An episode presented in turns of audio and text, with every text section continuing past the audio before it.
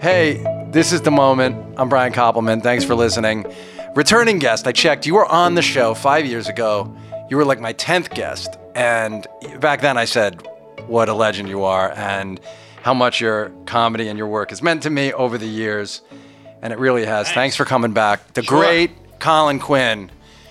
So I was watching, first of all, it was hilarious because I'm watching um, Colin's newest special, which is called Red State, Blue State, and it's on Netflix now. And it came from this one man show that you did. Sure. And I'm watching it the other night, and it's killing me. I'm halfway through, and I write you this note: "Can you come on? I want to pod again because I have there's it raised so many questions to me." And right after I wrote you that was your big, huge dig at podcasts, Oh yeah. which is great. You say what Plato and Plato and Aristotle when they would run into each other. Yeah. Was it? Was it? Yeah. Will you do my? Uh, it was. I said ancient Greece was ancient Athens was one giant podcast. Just Yeah. people go, will you come to my? Uh, The nature of agora?" truth. I like to agora and just annoy most people. You know. Yeah, because they don't. Part of the fun of comedy is annoying people. He's a fucking pretentious. Yeah, pretentious prick. Gore. What is great? You, go, uh, it, it's awesome. You say the uh, one guy goes up to the other. Hey, can you tell me about the nature of truth? Or Right, what do you- right, right, right. Ah, it's funny. I was just thinking about whatever. but yes, I thought you were going to say Williamsburg, and when you said uh, podcasts, it, it killed me. Right. right. Um, but uh, you must find yourself doing podcasts all the time. No, I, I, I.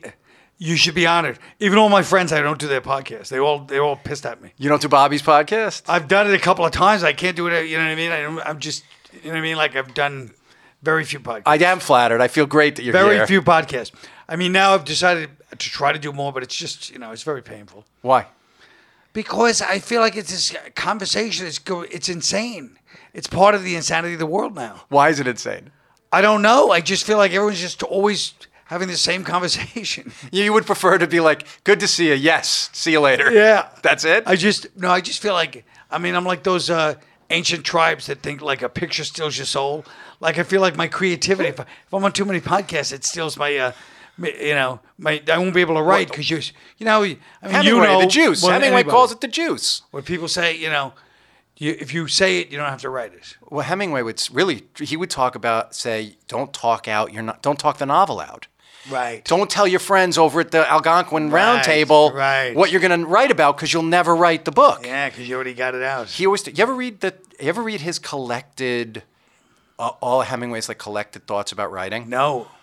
All right, th- I'm going to get you that as a g- that you will love it. Oh, have that within the next week. I give nice. you my word. Thanks. It's a slim little thing. He didn't talk about it that much, but over that long career, and they collected it, and it's just the smartest shit about how to protect that part of yourself It's great. that does this. So, Colin, I don't know if you take advice from a guy that ate his gun, but well, no, no, no, don't take the life advice from him, but the writing advice. I I mean, didn't even take the life advice from him. I mean, the guy's running around Spain and bullfights and wars. And I mean, he's kind of an exciting guy, hunting and you know, he's like a real. I mean, yeah, you do all that, and then when he couldn't do all that stuff, I mean, you know, it's hard to Yeah. run away. You, you wish you ran with the bulls, Colin. That's what you want. you want to run no, with the but bulls? I wish I was around and like. If we run in the bulls the way it was described in uh, whatever Sun also Also Rise, yeah. yeah. like that that that kind of running with the bulls. The ma- the way he made it sound like this, you know, just roman Everything was so romantic, you know. Oh yeah, well, but even at the end of the book, he says, uh, "Isn't it pretty? Isn't it pretty to think so?" Oh, I- yeah. you know, it ain't. It it's not the real thing. But all right, dude, sir, how I gotta? I'm gonna go at you in the full uh, pretentious podcast way because I want I want you to go deep here. Be, Okay. Because the special, you know, you, I watch Chappelle, I watch Burr.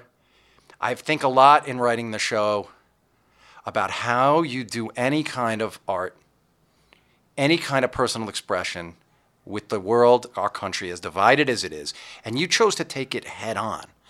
Was it hard for you to? ki- Now I know the prior show was about America too. Was it hard for you to decide? All right, I guess I'm going to tell everybody like where I think this really lives. How did you figure it out? Well, it wasn't hard for me at all because my mother, ju- my mother died la- a year ago, about a year ago, almost today. Sorry. Um, couple of- thanks. But I knew my mother would be very proud of a show that really attacks everybody and indicts everyone and makes them all complicit. Like it was almost like cha- it almost like channeled her. My director was this guy Bob Marisco, who she loves when we worked in the Irish Wake years ago. So I just knew like she would be so happy that you know like you know, real Irish people really believe everyone i- is guilty in a certain. That's why I was saying. I mean, fallen from the beginning. That everyone's fallen at the at the That's why the start. Catholic Church. I feel like we're the only ones that took it serious. I talk about the New York story, like how the Italians and Puerto Ricans they they, they go to church, but they like make it. out- They're, they're breaking all the you know the shame based part of the Catholicism, and the Irish people just were like, yes, this, yes, and so I feel like everybody bearing responsibility was like you know the show. You know, even though I'm trying to get laughs all the time, I'm trying to scold everybody, including myself. So that's basically you know. So I was never I was never I didn't feel like, oh, where's this going? I was like, yes, I know my mission statement. Your and yes, your and your mission. I wrote- And and how would you sum up what that mission state, statement is? I mean, I, I I think I have a sense of it, but I want to hear it fr- from you. Well, I mean, I don't know. Let he who is without sin cast the first stone. Basically, that people are talking a lot of shit right now. And guess what? I don't want anyone. Don't. Here's the real Catholicism. Don't come crying to me when we're drenched a- ankle deep in blood, because that's where this kind of shit goes. That's basically what I'm saying. It's You're like, saying everybody this- likes to talk shit, but guess what? When it comes down, when we're in the streets with machetes, I don't want people going, "How did this happen?" It happened because everybody likes to lip off. You know what I mean? Everybody likes to, you know, get nasty with each other on social media, but that doesn't just stay on social media. Eventually, it becomes something. But So, you, know. yeah, but you also go really. That's true, and you you do hit our foibles for sure. Like you definitely hit the surfacey bullshit between people. You know, there's a great moment when you talk about what we sex stuff we do and all that. Oh yeah, But- yeah, yeah. But you also really do look at what it is about the president that, in the way you frame it, that kind of bullshitted people. Like the, Kor- you know, you do this long. I mean, it's kind of the center of the show is this long bit where you don't impersonate his voice, but where you basically talk in Trump's vernacular, and Right. it, it it does feel like the thing is kind of built around that as a as a turning. Well, first of all, I did think I was doing his voice. No, no. But, No. um, I'm sorry. I, you know, I'm a, you're a hero to me. I uh, yeah, I know, but I'm just saying. In my mind, I was like, "That's a good Trump," and all you do is one person go, "Hey, that's pretty good," and you're like, "Yeah, it is good." no, but I thought of the impression. but No, that's what I'm saying. um, Right. The impression's brilliant, but you're not worried about the voice as Right. much as you're worried about capturing his essence, which you did do. Sure. So, but talk a little bit, if you would, about what you see when you look at the way people are relating to the idea of him and To- him. well, I mean, look, I mean, I'll tell you it from there. I'll tell you the s- side you'll never hear, which is the positive side of him, which is the one positive quality he has, but it's a big one in today's society. Is he is not afraid of social media and internet abuse. And every Democratic candidate, I've been watching the debates. Every Democratic candidate raises their hand for everything. because they're so scared of their extreme left. I mean, maybe he he plays the extreme right, they play the extreme left, and people don't seem to understand like that. Most I feel like most of the people that voted for Trump, everyone's like they're racist. They just wait as he come out. It's like I don't believe that. I believe most of them are people that they've been the fall guy, as we know in showbiz, for example. They've been the bad guy, the only acceptable villain for thirty years.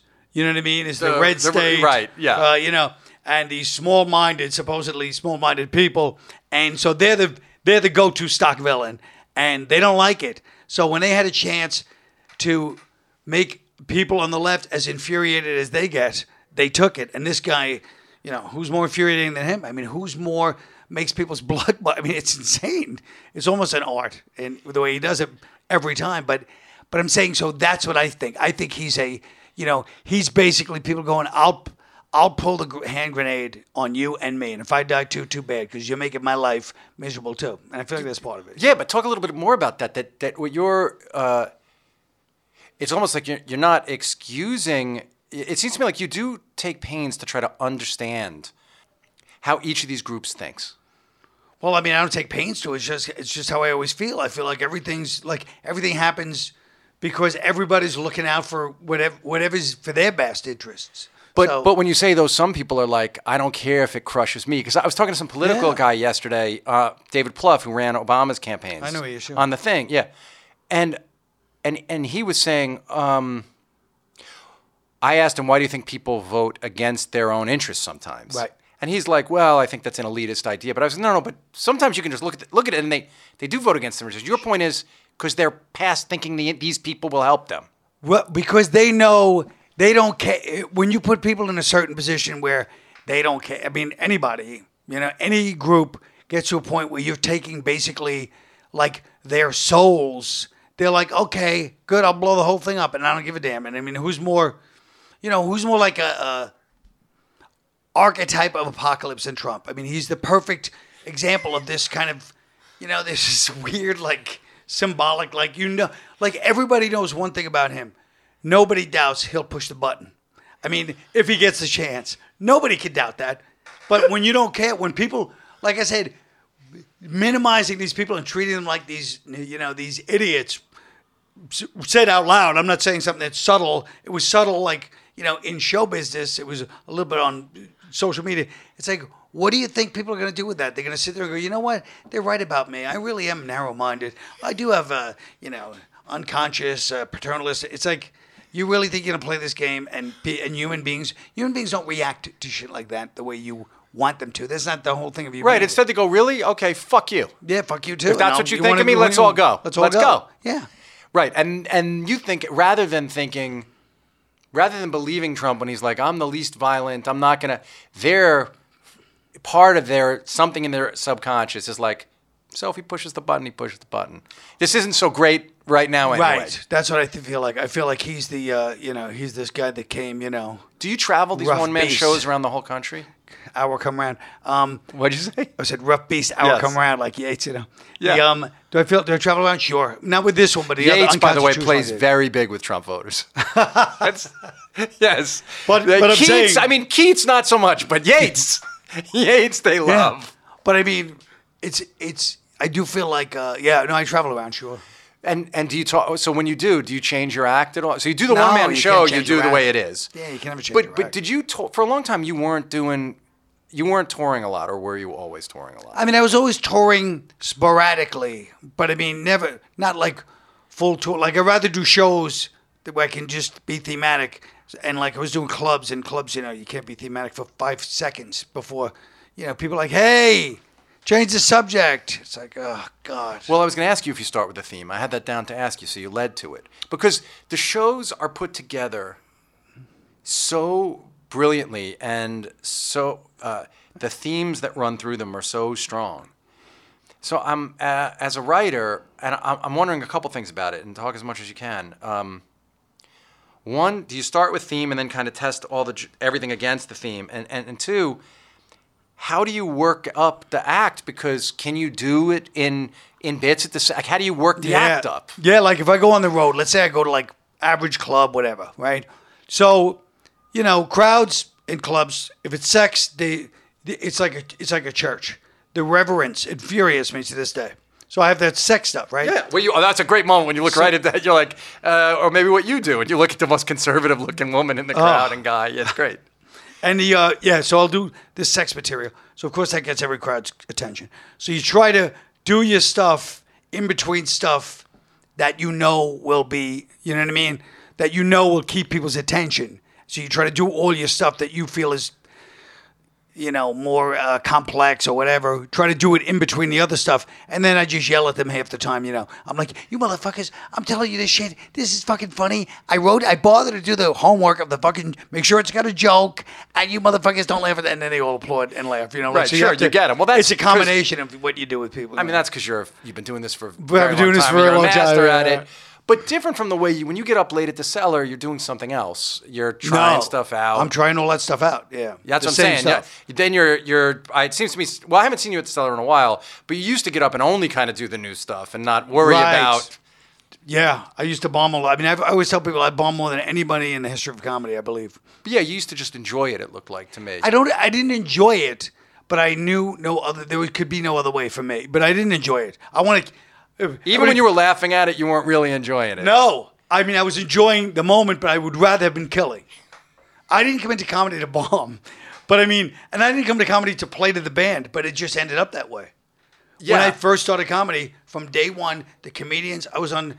Jay Moore actually once goes, "Oh, you're a dog whistle for comedians," and that's it. And that's really a No, it's good for the description. band. For, I get that completely. I once had Billy Crystal once came into our editing room, and uh, you know, and and but he he wanted to see an actor who was in one of our movies, and he came in, and a joke came by, And, you know, it was the great Billy Crystal, and I was young. It was very early in my career, and I was so nervous. And a joke went by, and he just went, Oh, you threw one in for the band. That was the first time I ever heard it. And I was Right. Go fuck yourself, honestly. You're in my editing room. You got to make me feel that shitty. Like, what do you got to do that to me for? Yeah. Man, why you got to hurt me like that? Yeah. I mean, I don't go around telling people their Trump impression isn't great. don't. What do you Don't gotta- worry, you're not the first person that said it to me. don't do that to me. Don't don't hurt me that way. But um, all right, I want to stay with this because people always ask these questions to me about like how you know you're doing it right. The comedians loving your stuff from the beginning, that must have felt to you like okay, I have some constituency. It kept me in the business. It kept me in comedy. It's the only thing that kept me in comedy. Because Why? I, because I bombed so much that I was like, obviously, I don't belong in this business. Like, I mean, I was reading the room and going, I don't do well that often. I don't do well, that now often. you kill every time you go up. No. on st- Yes. But I mean, no, I still have those. Believe me, I still have. I mean, when I go on the road, I be professional. But when I'm at the cellar, it's 60%, 40%. That's basically it. Forty percent, you might still die up there. Die or not, do, or have to dig myself out of a hole. Almost. I'm, I'm, believe me, I'm not saying this bragging. I wish it was not true. I'm telling you. Two nights ago, I had a, uh, or Saturday night. Saturday night, I had three shows. I'm like, yeah, I really, this new stuff is, re-. and then the fourth show, we It just got didn't off on- work. we got off on the wrong foot. You know what I mean? Yes. Like I was a little fucking snotty because they were being a little drunk and rowdy, and that always pisses me off. So I said something offhanded. Oh, I at the wish I beginning. would have been there. Oh, Uh, I wish I and it would have just seen got- it.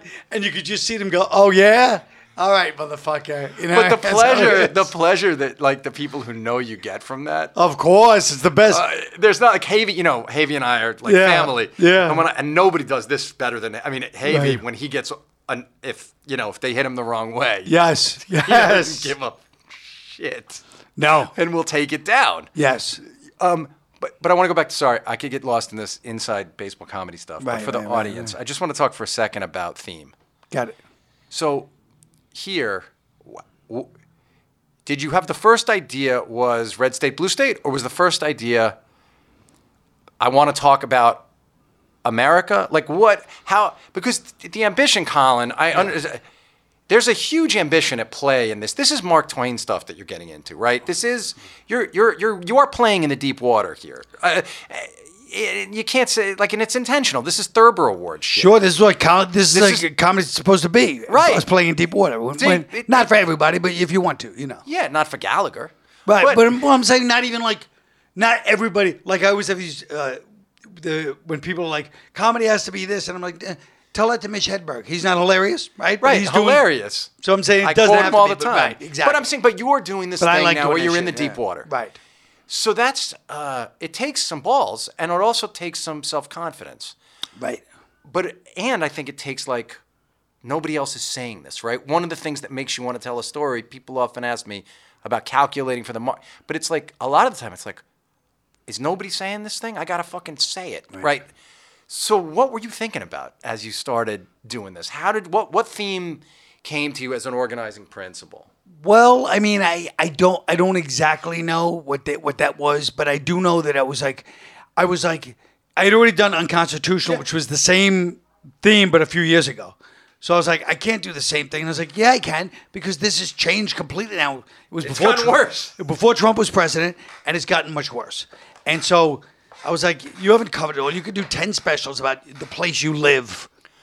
It's Right. not, you know what I mean? It's, it's, you're not talking about a small town. You're talking about a country with 50 states. And it, like you said, it's got, it keeps shifting. So you did ask yourself that question, am I repeating myself? Because that's right. the thing that was arti- the first thing I'm worried about. Oh, this is huge because this is a thing. Fucking people who do creative stuff worry about this Yeah. constantly, and Yeah. it's crippling, right? Yes. You can walk around in a daze, wondering if I'm am I repeating myself? Do I have anything new to say? Right. But you forced yourself over it.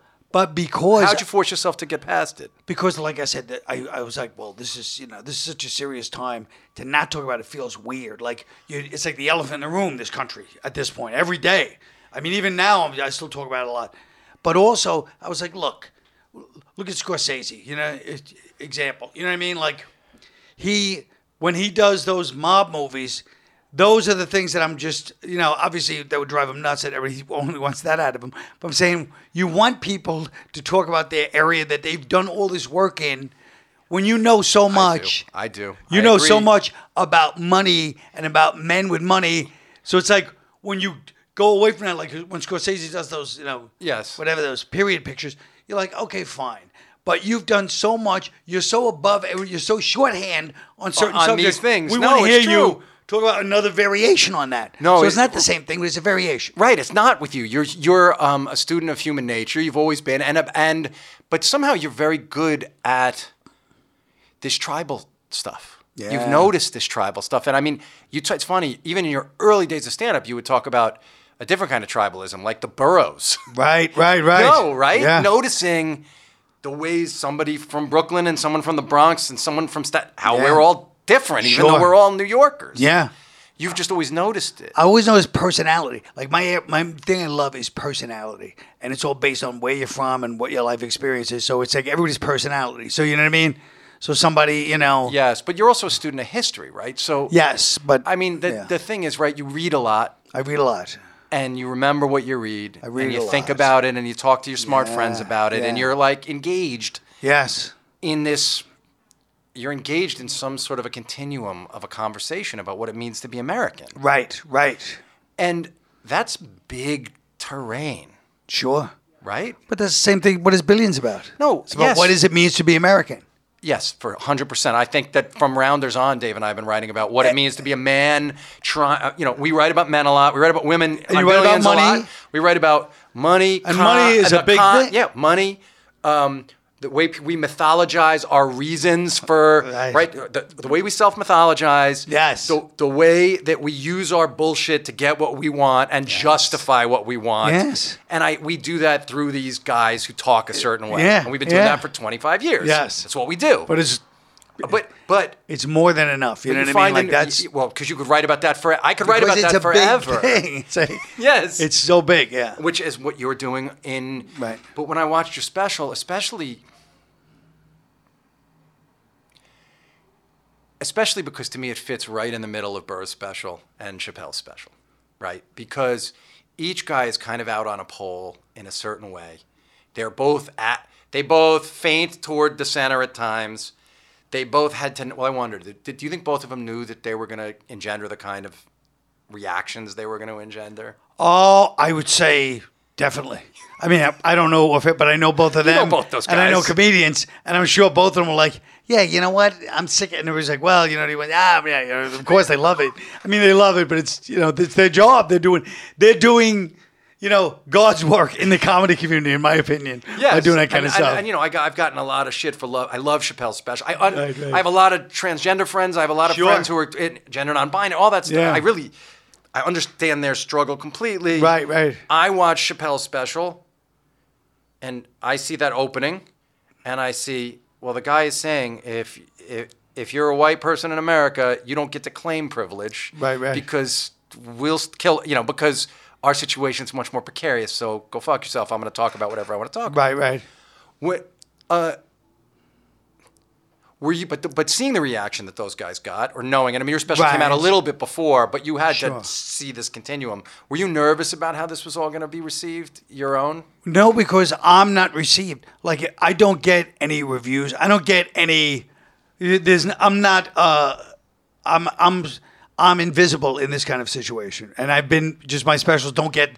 There was no. There was no review. There's no like publicity on my special. It's not. No, I'm I not know the- that that's true because I'm just looking at the date because it's October 24th. Yeah. I watched it on October 22nd. Yeah. And I wrote you the second I saw it Yeah. because I didn't know about it. Yeah. Even so it's though- not the same as Chappelle or Barr by a long Right, shot. I mean, it's it- a whole different ballgame. People just, you know, I mean, you know I what mean, obviously, it's, you get to tour and you've become. I mean, I wonder about this. You had a long time where you weren't as success. I mean, it's funny. You were famous very young, right, very famous very right, young, right. and then there was a period of time where you were still famous, but I, you, it wasn't as um, you weren't regarded as this American artist in the way that you are now. And I'm, d- does it feel different to you?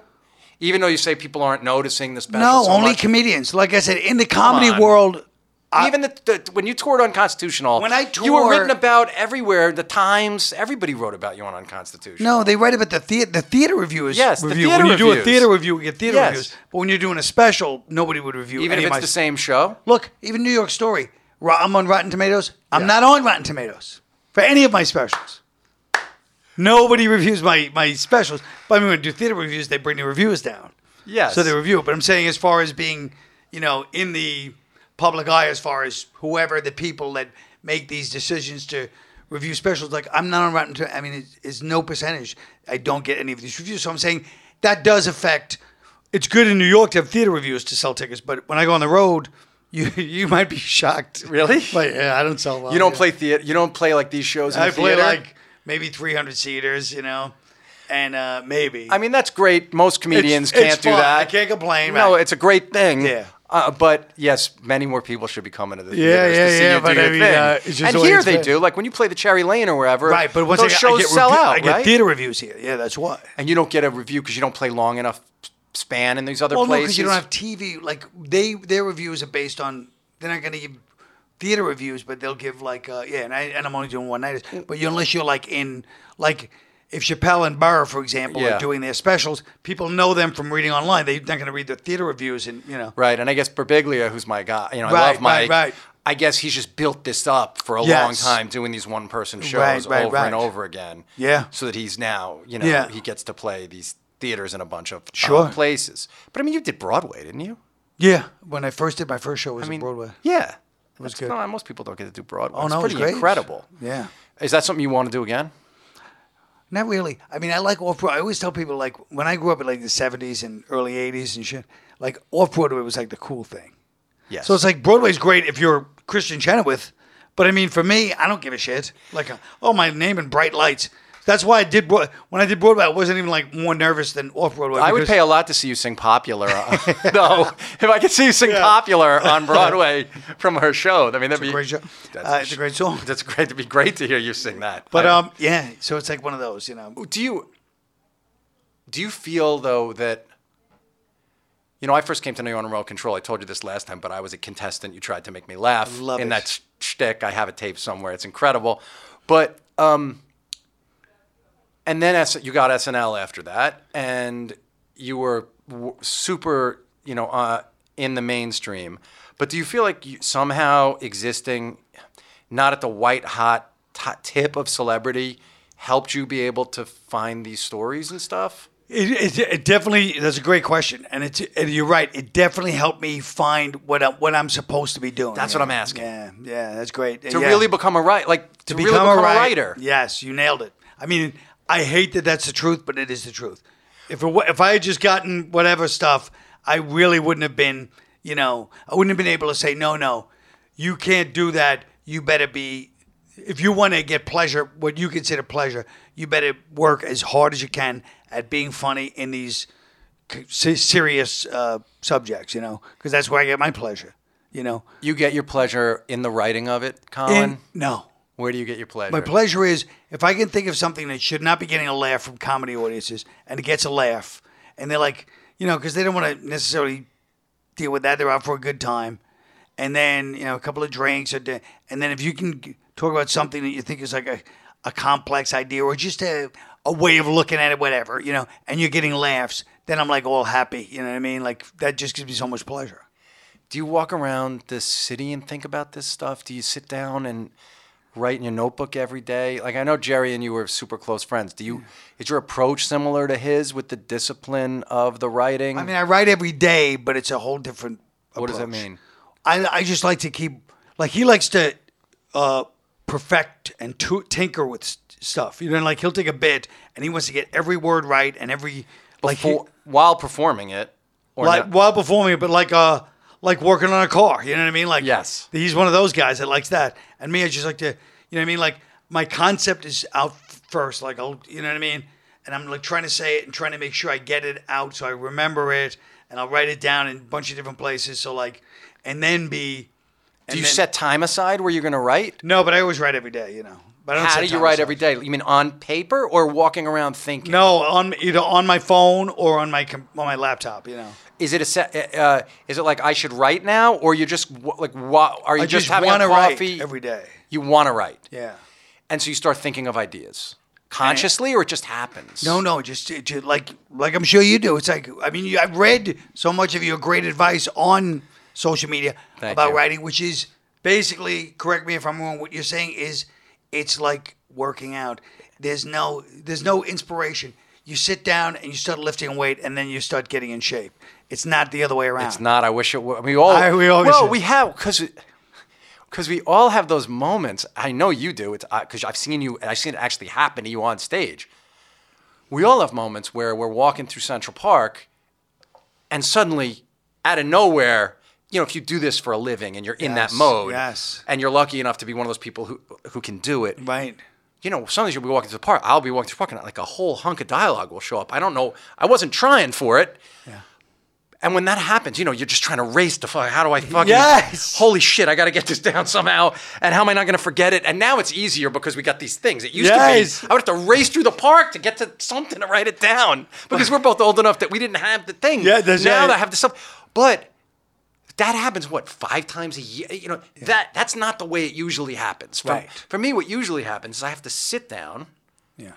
and start thinking about it i have to start thinking i have to Yes. journal i have to let my pen move Yes. i have to Yeah. i have to do the one of the great hemingway things my favorite is he would go he would wake up when it was still dark out because I know you like this writing shit as much as I do. He would wake up when it was still dark out. He had a standing desk, which too lazy. I'm, I can't. I, my, Dave, Hemingway had a standing desk. he would go to this Talk about standing, ahead of your time. Yeah, he would go to this desk and he Jesus. would stand at it and like. Uh, but he said what he would love to do had a was treadmill on cold, desk. Yeah, on cold. Yeah, he had a treadmill desk. He had a bunch of like uh, Cuban guys underneath just move. But he he would stand because he was in Cuba. I'm not. It's not a slur. He I was In, I'm just know, telling he was- people he was in Cuba, in right. Cuba, and that's where he lived for Oh, a lot my of time. So God. they would have been. The workers in his Exactly. house were they were Cuban people. What a world. I'm just saying they were. It's Wow, not. But God. so, uh, but he said this great thing. He would like to be at his desk when it was still cold, so that he would warm as his work was going. So he would warm to That's it as he great. was writing. I loved it. I was like, that's the most. What a great That's a great uh, thing. you it's know? beautiful, right? That he would just warm as he's writing by hand. Right. He it would warm up and he would warm to the writing. But yes, I feel so for me it has to be some little bit of a ritualized thing. Uh, And then writing scenes because of the time pressure. Like if you know you have a theater book, do you book your theater before the show's written, or have you done it No. at the cellar well, a couple you know, times? it's funny what first? you said be, earlier because that's exactly right. It's like right now I could go on and do two hours, right, of material, get laughs, but I don't know complete. I'm not sure what the theme is, so I never book a theater until I know the theme, not the material, the theme. Oh, I love that. Really? yeah. So I don't know what my theme is, even though there's a bunch of stuff going on.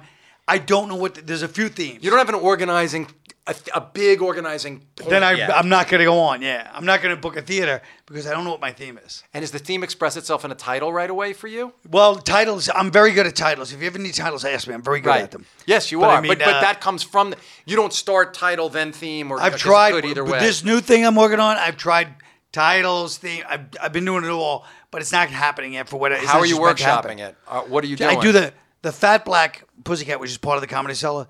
So they let me have Wednesday. it's When do you do- Every what's your night? I do like Tuesday and Wednesday. Tuesday and Wednesday usually. And what do you do? An hour, and it's just been. I mean, I feel like crying with gratitude for it because just the fact to have a place in the village, and it's when I started comedy. The reason Comedy Cellar is, you know, when I started comedy, I went down there to see a show with my friends, and I was just thinking about doing comedy. In those days, everyone smoked.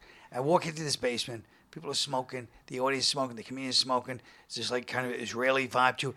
And I, I was sitting there, and the minute I walked in, and the show started, I was like, "This is what my in my mind's eye what comedy is. This is what I want." Yeah. I had watched it on TV, and I got a hint when you see like you know Jan Murray, Jack Carter, and they're all smoking and making a joke. But watching it there, I go, "This is Lenny Bruce. This is George Carl. This is Pryor. This is what it is." And I ju- that place was like an archetypical thing to me. I mean, you know, for me too. I mean, for me, Really, that yeah. place was.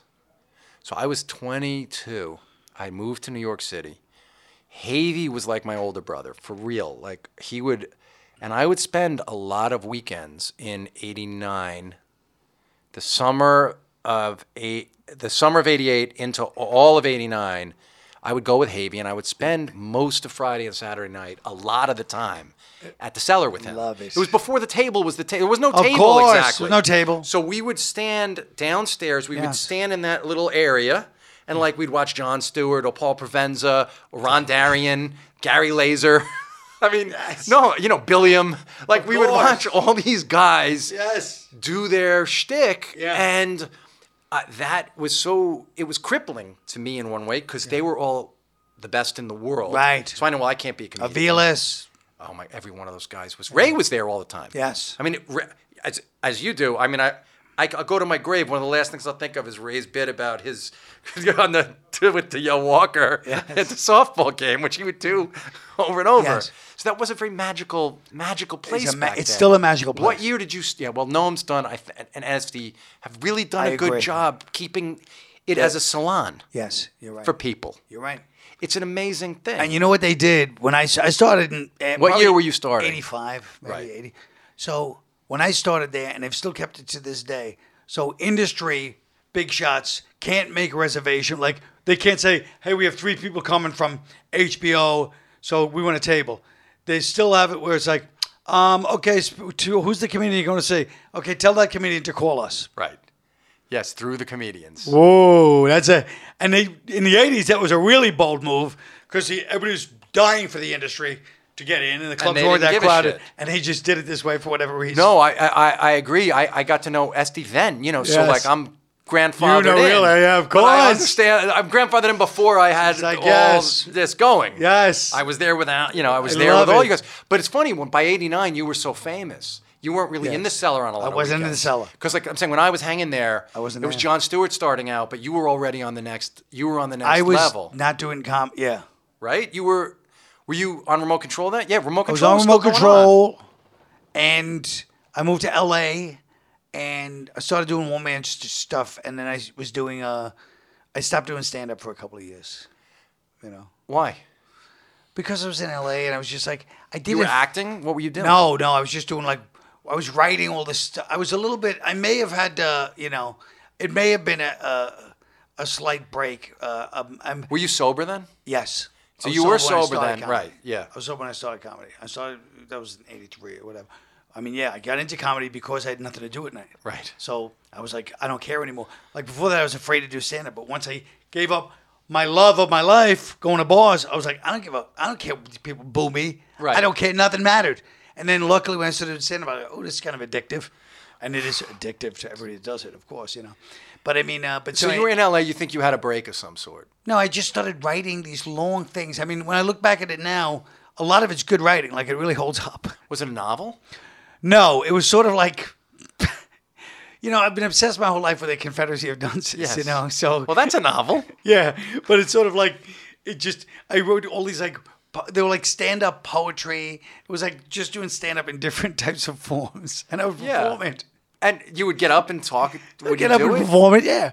And it went okay. I mean, it was you know some people liked it, and some people were like you know it's kind of strange, you know. What made you do that? Do you think stop getting stop doing stand up for those times? I mean, I just, I, I, I didn't, I didn't.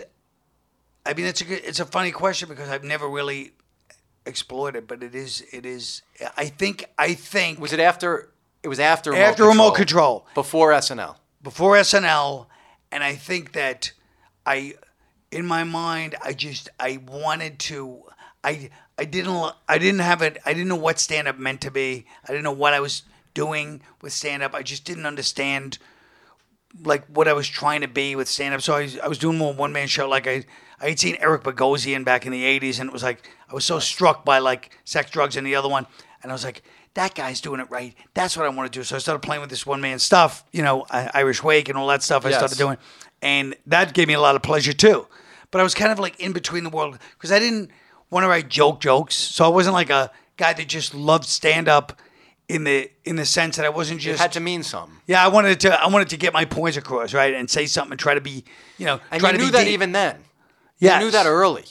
Well, even before. I mean, I was always a, a, a pseudo intellectual, so I mean, No, uh, Oh, that's don't do that. All right, bullshit. I'm sorry, but I'm saying- you're an intel- no. You were always an intellectual. Okay, I was All an right, well, intellectual. see, that's the fucking New York, Irish New York. Yes, like take the but- piss out of yourself, guy. Well, Like, yeah, you're a but- public intellectual. That's but- what you are. But I w all right, so you decide if it's a pseudo intellectual. I used to walk around. I've talked about this before. I used to walk around in, when I was still drinking with a corduroy jacket, with a copy of the Ginger Man in my back pocket. You, yeah, g- great book. You, you can be JP. What's his name? Right? Dunleavy. Yeah, JP Dunleavy. I wanted to be Right. JP Dunleavy. Yes. I'm just glad that I had that for you. By the I'm way, so glad. I'm glad I Nobody had it knows for that you. book. Yeah, I'm glad I had Oh, it for I- you. By the way, I wasn't surprised. this I is, what I'm expected gonna, you this is what I'm going to say though. You can be a real intellectual and an asshole at the same time. sure you can. I'm saying so. That maybe that's where yeah. you were going with Oh, Yeah, the book no, in your no. pocket. I mean, I've gone through book in my pocket periods too. We all Sure. have.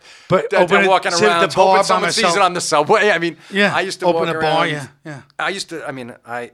After around this, with what? I- when we're done with this, I'll tell you a story about a book that you will not, uh, an asshole, an, a pseudo intellectual moment of mine that will crush you. You'll feel so bad for me. love it. Uh, I'll I've had tell you when we're plenty. done. But um, but so you were there trying to figure out, okay, how do I fit in? how do I do? Well, not so much how do I fit in, but how do I do something where I feel, oh yeah, this is what I'm meant to do. Because when I started comedy, I was like, first day on comedy, I was like, this is who I'm meant to be. I couldn't believe it.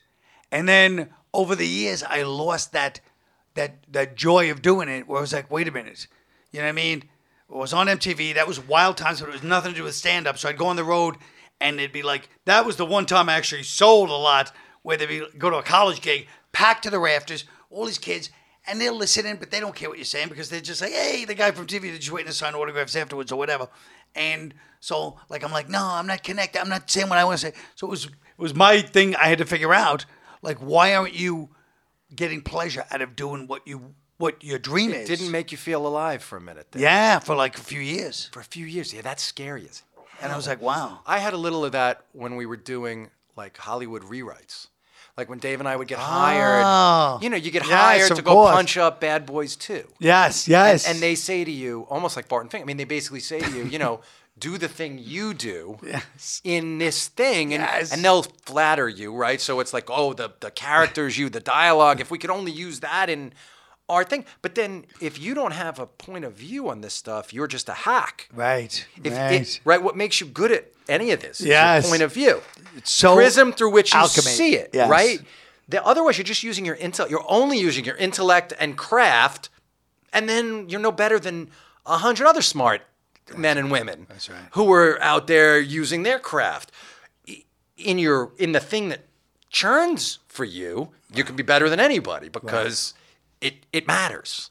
So you were lost because you didn't know what mattered That's good. right? how to great. you didn't know how to get what mattered out. That's great. How'd you solve it? Would- By, by the first show, by making the By- Irish by- w- Irish Wake definitely helped solve it for me. So then I do Irish Were you Wake. talking to friends? Were you talking to comedian friends? Were they saying to you, No. what are you doing?" No. You were just alone, kind Yeah, of. you know how LA is. It's like Barton Fink. In fact, it's funny you say It's so Barton Fink weird. because when I saw the movie Barton Fink, I never would have gotten it to the degree I got it, how much it was about LA, if I hadn't been living in a building just like that at that time. And I go, this is the most brilliant movie because not only was it the whole story of, like, Transarez with that Transarez. When you move into that Yes. place, And walking down those long halls and you're lost. And I was Wallpaper I was peeling. lost, you know. And then um I've had. Some, I mean, being a but you have to being a screenwriter. of course. the years when you're a screenwriter and it's not going well, man, you are. I mean, You are Barton You really Fink. are. And like to anyone out there listening who can't, like, the, the there's this moment in Barton Fink when he says, "I was just trying to show them something beautiful," and like, it is just in the what's inside all of us who try to do any of this. It's like I just I can't. You see what's in my heart. Like I'm, I'm really I, I'm trying to turn myself inside out and and the guy's like, Fink. Uh, I, Michael, Michael Learned is that? He goes, yeah, Fink? the Colonel Michael Lerner, the Colonel. He goes, I'm going to kiss your feet, Barton. No, Oh, don't, it's please the don't do it. worst. I'm in the old country. We respected artists. And he goes, I'm going to get down. He kisses his feet by the Here pool. I am talking to a writer about sex. He's all that stuff. My God. but anyway, but point is that's the kind of movie That's where- what you felt, but that's what you felt like. That's exactly what I felt like. And I saw that movie three days before I left LA. And that's the only reason I got that movie. Because I was like, oh God. And then then you- I just lived this. And you were already getting ready to leave. I was I was packed and I happened to see it What brought you back? to New York. Um I came I left well, I left in between. I was I wrote on I came back to write on Living Color for s- for six months, the final season of Living Color. So I but what it brought what what I, I forget why I left. But I came back to New York. It was nothing consequential. Did you then? Yeah. Did you then find the the, the, the first? Well, when I theme? did New York, I mean, I did uh, Irish Wake, which was called Seven Sacraments at the time, and with Moresco, the director. So Yes. when I was back there doing it, I was like, oh my God, this feels, this feels like what my this is what I'm supposed to be doing. Like this is this kind of stuff is great. I loved it so much. My family came, everybody came. It was like a real cathartic thing for everybody.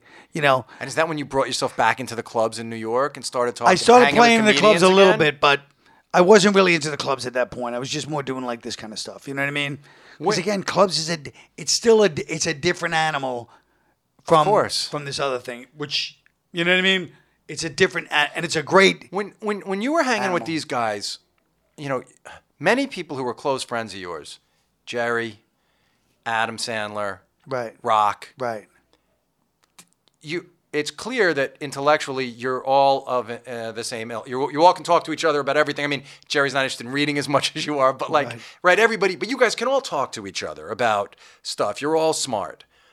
Did, what, did- when you think about these guys who were your close friends before they became superstars, who became absolute superstars, like Right. those three guys, Superstars. what did they have in common? Like, what, what is it do you think that they had in common? Like, did, you know, what do you think it was that made those guys who you were, you're their peer, they love Right. you, they idolize Sure. you, those guys.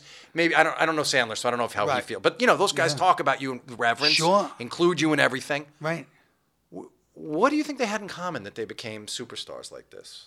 Um, I feel like it's different in each one of their cases, but I feel like Adam, like he, ca- I feel like the one the one thing they have in common is they all came into it with with p- the preparation to be that person. I feel like they came in and they were there wasn't you know Dane Cook. I was talking to Bobby Kelly about Dane Cook once, and he's doing that Boston Garden. He's finally shooting that special. He did the tour, Boston Garden when no one's doing this. This is like 2002. Yes. And I go, I go, is he? So Bobby, I'm talking to Bobby about it that day, and he's like, yeah, Dane's getting ready. I go, is he really scared? Is he nervous? Because if I was doing that at the end of this tour, all the attention is on me, positive and negative. You know, I'm like this all day. Right. And he Freaked goes, out. he goes, I asked him, I go, I go, you nervous, Dane? Bob goes, Bobby asked him, you know.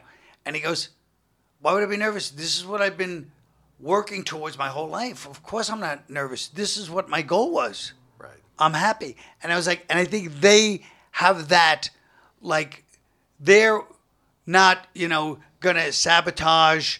They're not gonna, you know, They're not going to walk in the desert for, they're not going to do the Jesus walk into the desert right? for. They're like, I've been working for this my whole life. right. Why would I? It, there, it's a logical way of looking at it. Where it's like I did all this work, so I couldn't, wouldn't be. fa- You know what I mean? Like they have a very. Uh, You mean they had purpose. You, could you, if you look they had back, a, a healthy look at. I had purpose, but I like to sabotage. I mean, I don't like to sabotage, but I'm saying, but something in certain people makes them go. You know what? I don't fucking. You know what I mean? You have more Hamlet in you than they do. More you have Hamlet? more Hamlet in you than they do, right? More sort of like Right. tossing and turning about purpose, place. Right. They don't have that self doubt. You know, right? Hamlet's got a lot of uh, self doubt, right? Yeah. It's sort of a defining feature, isn't it? Uh, Yeah. Um, and so, so like, uh, I'll sometimes use that as a verb, like Hamleting. Like you, you, you got to stop. Not No, you, I, lo- I but- love it but- but because you got to uh, stop I'm just- Hamleting. no, now you got me. Now you got me thinking all about Right. Hamlet. Yeah, no, Just of course. No, but of course I go right to Hamlet's relationship with Ophelia. Yeah. and like how he was such a dick to her. That's why. Well, he was going Shakespeare's- through a lot. That's why he was Shakespeare- going through a That's lot. why Shakespeare is brilliant because in the middle of a play written how many hundreds of years ago, Yeah. he still knows, even though this guy's a torture guy, he's being a dick to his girlfriend, yes, well, and he drives her nuts too. I've been listening to. Uh, I love to listen to lectures about Shakespeare because I always feel like I'm missing. So I just want to say to anyone who's listening. Yes. So these are two guys who've read a lot of stuff. Yeah. When we casually are mentioning Shakespeare, I just want to say this to anyone who's young and listening and whatever. Like, bel- there's so much Shakespeare that I don't know. Right. And I don't really understand the way that I Right. wish I did. Yeah. Like I'm still listening to lectures on Shakespeare. I'll get in the car sometimes. But and I'll that's- put on lectures because I'm like, there's more. Like I Yes. gotta, there's more. Yeah. Like I'm still surfacey, or I there's Yeah. still, oh, you know, why is this play? Do I really understand Lear? I, I think I do. Right. What, Right. what else is there? And that's part of the joy of living this kind of life is is also owning all the shit that we don't really know Of the way that course. we want. and and knowing that it makes you a better writer just to read Shakespeare human, and talk. And, human. I mean, God. For me, it makes you better. Like I was watching uh, Merchant of Venice the other day, Pacino, and I've, I saw live. I saw You both did. Dustin and Pacino do that. wow, Those, yeah, incredible. But go ahead, you were watching it the other Oh yeah, day. I was just watching it the other day, and there's so much in Merchant of Venice that I never really thought about either. You know what I mean? Oh, Yeah, well, every Like, just- time you see it. Yeah. And the whole idea of Pound of Flesh when you really like Yeah, go. because the guy's been. But meanwhile, you don't realize all these years you're like, oh, the Merchant of Venice is a prick. The guy was bad mouthing him and Of being. course. He, he goes, oh, you're the anti-Semitic. You talk about the Jews, so he wanted the pound of flesh. He should have. Of course, well, he was His fucked lawyer- with. He was fucked with. So he's like, then I'm taking my fuck. Right, right in the beginning of the play, he's Yes, insulted. yes. Right at the beginning, he's put in his fucking place. And then he's like, listen, now I want my fucking thing. But what he didn't understand is he'll, he, listen, buddy. Yeah. Listen, Shakespeare's saying this all. Listen, buddy, you're never getting your pound of flesh. Right. Listen to me. If Yeah. you go through life Yeah. wanting that, That's right. you're never getting it. That's right. Right? So And forget he's about also- it. And yeah, by the way, you're going to get insulted a lot. And he's You're also gonna like, get yeah. insulted a lot. He's like, and you don't understand power.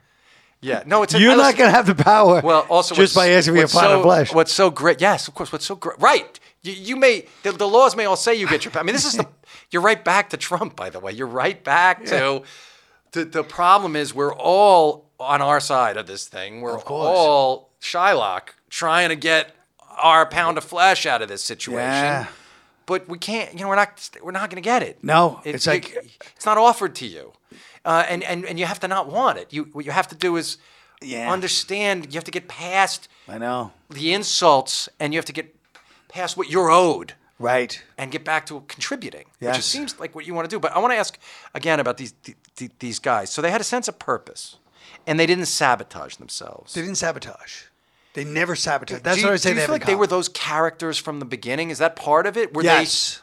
they like that's just who because i was thinking Yes. about sandler on remote control now i haven't seen remote control in 30 years Right. but i remember stud boy like i Yes. remember every part hilarious. of who is that fucking guy Huh. and what so what when you first saw that how did that show up how did he show up on the show Well, he. Well, I saw. I knew Sandler when he was seventeen, and he started stand up with tim like tim writing for him and his With buddies Tim writing from his Writing for him? buddies, all the, the all the guys that are still with him, and the directors' movies and Covert and all of them, and they went up and they're doing this silly like you know they're seventeen. Right. They just got to NYU. So they're doing this stupid juvenile acting, you know what I mean? And he has charisma right away, but it's like it's not good stuff, but he's talented. But Right. he goes on the road, just doing road gigs because he's committed to comedy. He comes back six six months later, and you're like, oh, this guy's hilarious. right away For six months. But that's I'm still saying very fast. Very fast. But you look at me and go, oh, this guy is hol- he just transformed. Whatever happened on those road gigs, Adam Sandler became so funny and irreverent. I used to say it was like Ian Esco type stuff. Right. Because he just and Stud Boy's a perfect example. yeah surreal You know, it's surreal and crazy and doesn't Surreal mean- and- yeah. so you brought had, did you bring him onto remote control no, maybe I, I forget how it happened, but it was I didn't bring him on, but I was but I mean, you I could heard see I was so then happy. that's gonna like when he Before was that, doing yeah. that stud boy thing you were like Oh my god! I mean, it's still the funniest because it was just so. It was deliberate. I mean, It was like Andy Kaufman. It was like deliberately bad, deliberately mistimed, and just a character that it was like, wait a minute, what is this?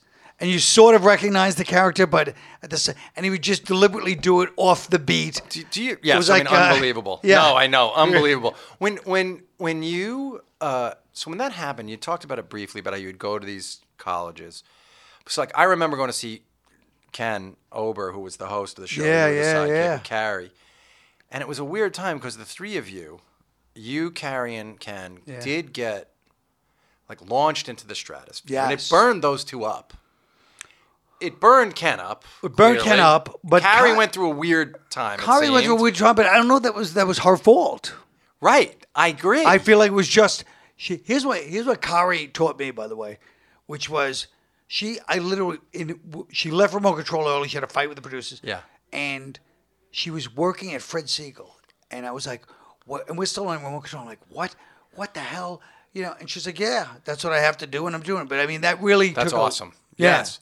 But but she went through this like uh, you know, she became this B movie type thing. and huge sex symbol at the time and Sex people symbol. went crazy for it. She It was just great. seemed like do you think that the fact that you took a step back sa- like protected you in a way from that whole I thing? think the fact that I was able to do stand up or that I was able to get writing jobs, yes, it, prote- it definitely protected me that I had skills as to write and do other stuff. Like I feel like that protected me You know what I mean? Like Yeah, that I no, wasn't out the there skill. trying, to, yeah, trying to be an actor. That yeah. you worked on your brain, like you Yeah. worked on yourself. Yeah. Uh, instead of because a lot of people you become famous at 30 you stop a lot of people stop working on themselves like people often say the Sure. first two years you become famous you're kind of worthless because you right, Right. everyone no one says no to you your world you're in a swirl but you somehow didn't let yourself get lost Yeah, because I by mean, getting lost maybe but but like you said, because I didn't have the the the luck or whatever it was to move forward at that point, I had no choice but to get a little bit of like, okay, what are you going to do with your life? You know, whatever combination of things that happened that made me become a were you out there going out for sitcoms and stuff though no, uh, well, I did the one thing. I know you got- yeah. When I first was on, uh, like '89, whatever it was. So I go to LA and I'm on MTV. So there's, you know, it's not like today kind of heat, but it's heat where they all bring me. They come also. they- All the networks come in, see me at this big meeting. All Yeah. the production companies, they all come and see me do a set at the Improv. Goes great. So you know, long set. They're like, oh, this is the guy. You know, next guy. They bring me into all these meetings and. I'm sitting there, but nobody tells my my, my my agent doesn't tell me. You know, the producer's the writer of the show in TV. Yeah. Because I think producer like in a movie, right so I don't know if the producer's the same as the writer. right So I'm reading the yeah scripts. right like executive producer is Right. there Yeah. So it's all sitcoms. I'm reading the scripts, Ah. and I'm sitting there, and I'm arrogant, you know. And they go, "What do you think of the script?" It's hacky, but me and a couple of my friends could f- make it funny. I say this at four meetings in a row before you know and I'm talking to my uh, manager on the phone. I mean, my agent on the phone, and it's like the Phil Hartman thing. What did they, what did they think of me? They hated you. What? What do you mean they hated me? And he goes, "What did you say?" I go, "Nothing." I went in. We had a meeting, discussed the script, like, and then finally after four, we go. He goes, "the The producer is the writer." I go, "Jesus Christ!" could have told me that ahead of time by the way But you know, he thought I knew. I shouldn't have known. And um, so anyway, so I ended up like, you know, I, did, I certainly didn't do myself. And I was a terrible actor. I was a very bad actor. So then they'd read. They would have figured it all, I'm sure. But I'd read, and I'd be doing rookie mistake number one, which happens to a lot of stand-ups, which is like I have to entertain people. Right. I have to be funny and I have to push and entertain everybody with the script. I take the dialogue, I'm going to enhance it instead of just living Ru- yeah. literally, rule number one of acting, I didn't understand. And Yeah. I'd studied a little bit, but I just But you were didn't just get in it. Well, also the nerves. It makes you push. No, I was just stupid. I mean, it was it wasn't the nerves. It was the fact that I, I wonder didn't how bad understand. you really wanted it. Did you I really didn't want it understand- badly? I, but I didn't understand the basic thing of acting. Well, I wanted the money. Yes. So I was like this. So I'm reading the script and I'm like, yeah, and trying to uh, slice it up. And one time, they fly me in from uh, from Kansas. I had a gig in Kansas. They flew me in. I think it was NBC. They flew me in for this part because my first audition, for whatever reason, accidentally, I was really good. So they're like, this guy's great. We got yeah. He's our guy. I, mu- I forget what happened, but I was fine because I, I think because I had taken an acting class and it went good. So now they fly me in uh, from the gig, They're like a special fly. I don't know if it was a private jet, it was something where in the middle of Kansas, some college gig, and they fly me in because all the networks there the next day and they're all excited about me doing the fucking part. So I fly in, it's like 15 of them in the room. That's a very. I, but it's not intimidating to me. I go like this. They're talking to me, ask me a couple of questions beforehand. I'm killing them, killing them. They're like, you can just see. They're like, okay, we got this show. It's fucking 13 Uh-huh. episode. I'm just, ki- I'm killing them. We start to read, and and I'm, I still don't understand what I'm doing wrong, but I'm just trying to be entertaining and trying to be like the whatever the part was. I'm just like trying to just every mistake in acting you can make. And when I left, you just saw the energy drain. I was Oh, dead. you knew it. You knew you were dead. Oh yeah, everybody knew.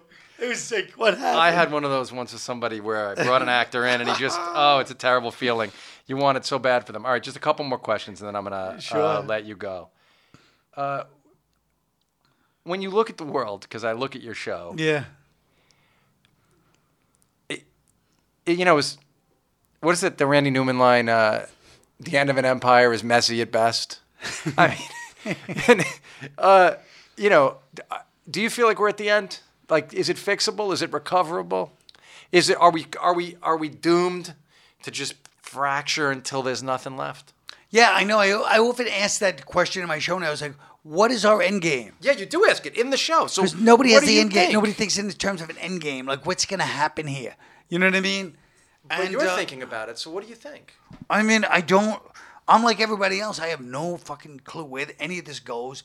I don't understand. There's never been anyone on the horizon. I feel like if somebody brilliant came along and kind of uh, won people over, it wouldn't work anyway because people wouldn't really comprehend what they were doing. You know, like if there was some great leader that came in and we're like, oh, this person's the answer, which they never Well, is. We missed it because I missed it, right? Because to me, Barack Obama is that person. For me personally, Barack Obama was that person. Ah. Right, but but this is what I'm saying. Uh, What I missed right.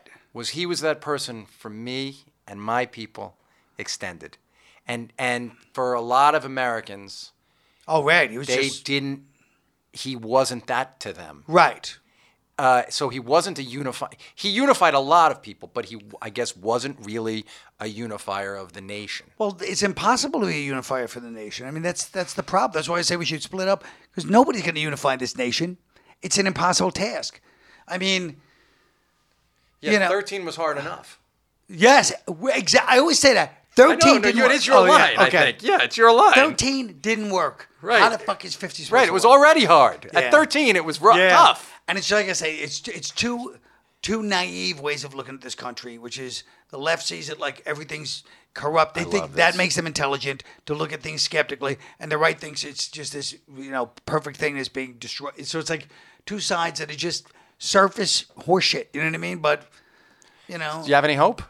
um, yeah, I always have hope. I mean, I always believe something. I always think something's going to happen, but like a natural disaster type thing would help. Because then All right, let's all pray for Nash. Let's hope. well, no, like I after know. 9 11, nobody honked their horns for two months. Remember? The streets. And I was like, oh, people can behave correct if they if they want to. if they understand. If they want. all right, I don't want a national disaster, but I, Me or- but I neither. do a natural disaster or national, but I do want um, us all to find a way to come together. Last question, and it's smaller one. i it's about you really, which is, for years and years, the generations of comics under you have talked about you as their mentor, as their guide. I mean, you know the role you fill for a lot of them. Even as we were talking about Dan Soder when you started, because I saw him destroy last night in his HBO special. Your, um, I'm wondering, can so he's 36, Dan. Jay is like around the same age. The group under him, I guess, was like Che's group. They're slightly younger. Are you still finding yourself interested in talking to the very like when the new people come in? Are you can you relate to them, the 23 year olds and 24 year olds? Are they still leaning on you? Does it still happen? Well, there's no 24 year olds at the comedy cellar. You know what Right. I mean? They, you have to be like those guys. I mean, so- those guys are like, you have to be like a hardcore. So I don't really talk to 23 year olds. I mean, I wouldn't know. But I mean, so I mean, but uh, yeah, so I'll, I won't know I mean, until. that's still the young class to you. Is still that class? Yeah, of oh, yeah. Joe List is like Joe those are the, List, but Mark that's the young Norman. guys still. Yes, Mark, to me those it are the is. young guys. and they're doing it like 12 years, you know. Yeah. and they're all like hardcore great comics. yeah, every one of them Yeah. is a murderer's row. soda. I mean, it's ridiculous. They're all hilarious. I mean, soda. If soda's not like the best radio guy ever, I don't know who is. This guy will do like thirty voices, but they're not voices you've ever heard. It's so you know what I mean. No, he's the best. I know the truth is Dan is also the hardest. I mean, I, he's there's nobody harder working than Dan. That's great. And you know, and Goldman for me did the special. Oh, of the, uh, you me? I Yes. mean, Goldman special is as It's- good as it, it gets, as and that's good a as guy it who put in gets. all the time and all the work, Exactly. And, and he had something to say. I mean, and that's he what had you're something really to say, talking and about. so yeah, and so and said it in joke for like his whole special is him saying it, but funny, funny. You're laughing the whole time. Does this get you? Yeah, and the, he talks about my wife in the middle of it. She's the person who said the, the thing to him, where she said to him, uh, "You got about four years left." If you don't- Wow. that's my wife. So we were there that night. That's what yeah. Amy said to him, "You got about Gary. If you don't get it together, you got about you got about four years great. left." And then Oh my it's God, she- over. she- I love just her. Said it. She laid it out there. I love her. She laid it uh, out there to him. Does That's it get you great. crazy? So this will really be the last question. So uh, when I was talking to Amy about this, she just directed her first movie and she's editing now, and I was talking to her about that feeling when I can't solve an editing problem, you know, structural. I'll walk around for days and I'll be s- it. It's never not in the back of my mind. It's like when you're like now, you got these two hours of material, but you can't locate the theme yet. Does it drive you nuts? Well, like what probably happens to you, what drives me nuts is the chance, and there's always a good chance that I'm going to pick a theme and it's the wrong one. But you won't, because you know. Actually, you won't. Yeah. When you were younger, you might have. Yeah. I don't think you will now. But I'm so afraid, like, of not hit like before I did unconstitutional. Yes. there was like a four month lull between when I finished doing it and when I shot it, and in that four months I was like, "You idiot! You're supposed to put all of them in the order."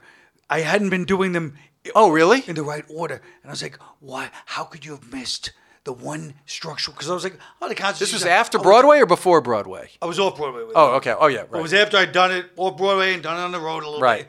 And I was like, and I had like eight more shows, thank God. And I just put it in the order of first, second, third. Yeah, of course. That's the greatest, isn't it? Oh, my- thank God. But you can't have. That's the thing about the theme. You'll find it, but that's how it happens. Yeah. When it locks in, you know it's in. Yeah. For me, anyway. When I finally have the answer, I'm in the wilderness, and then it's like, oh, I thank know, but God. it takes, but it takes all that ugly work. Like people, right? Like and people you don't wanna always like, lie oh to my yourself." God, you're so Yeah. lucky. And you're like, no, no, I have to be the dumbest person for ten days or twenty weeks. Yes. and then and, and you have to not lie to yourself. The other thing is because actually the truth is you know when it's the wrong idea, but but the pain of not having the right idea is so great that you can lie to yourself, but you know it. Some part of you knows you didn't solve it yet. I always say the, the, the, the thing about writing, I always tell people when they, the younger comedians ask me, I go, you have to have the humility to realize you're not a genius. That's the most important thing, right? All right, that's a perfect ender. You can find Colin. He is still the funniest person on Twitter when he feels like tweeting. Fi- what's your name on? It's Mister. What's your name on I am Twitter? Colin Quinn. I am Colin Quinn. You can find me at Brian Koppelman. You can email me the moment bk at gmail.com. Thank you, Colin, for coming back. Thanks, Brian. everybody. Talk soon.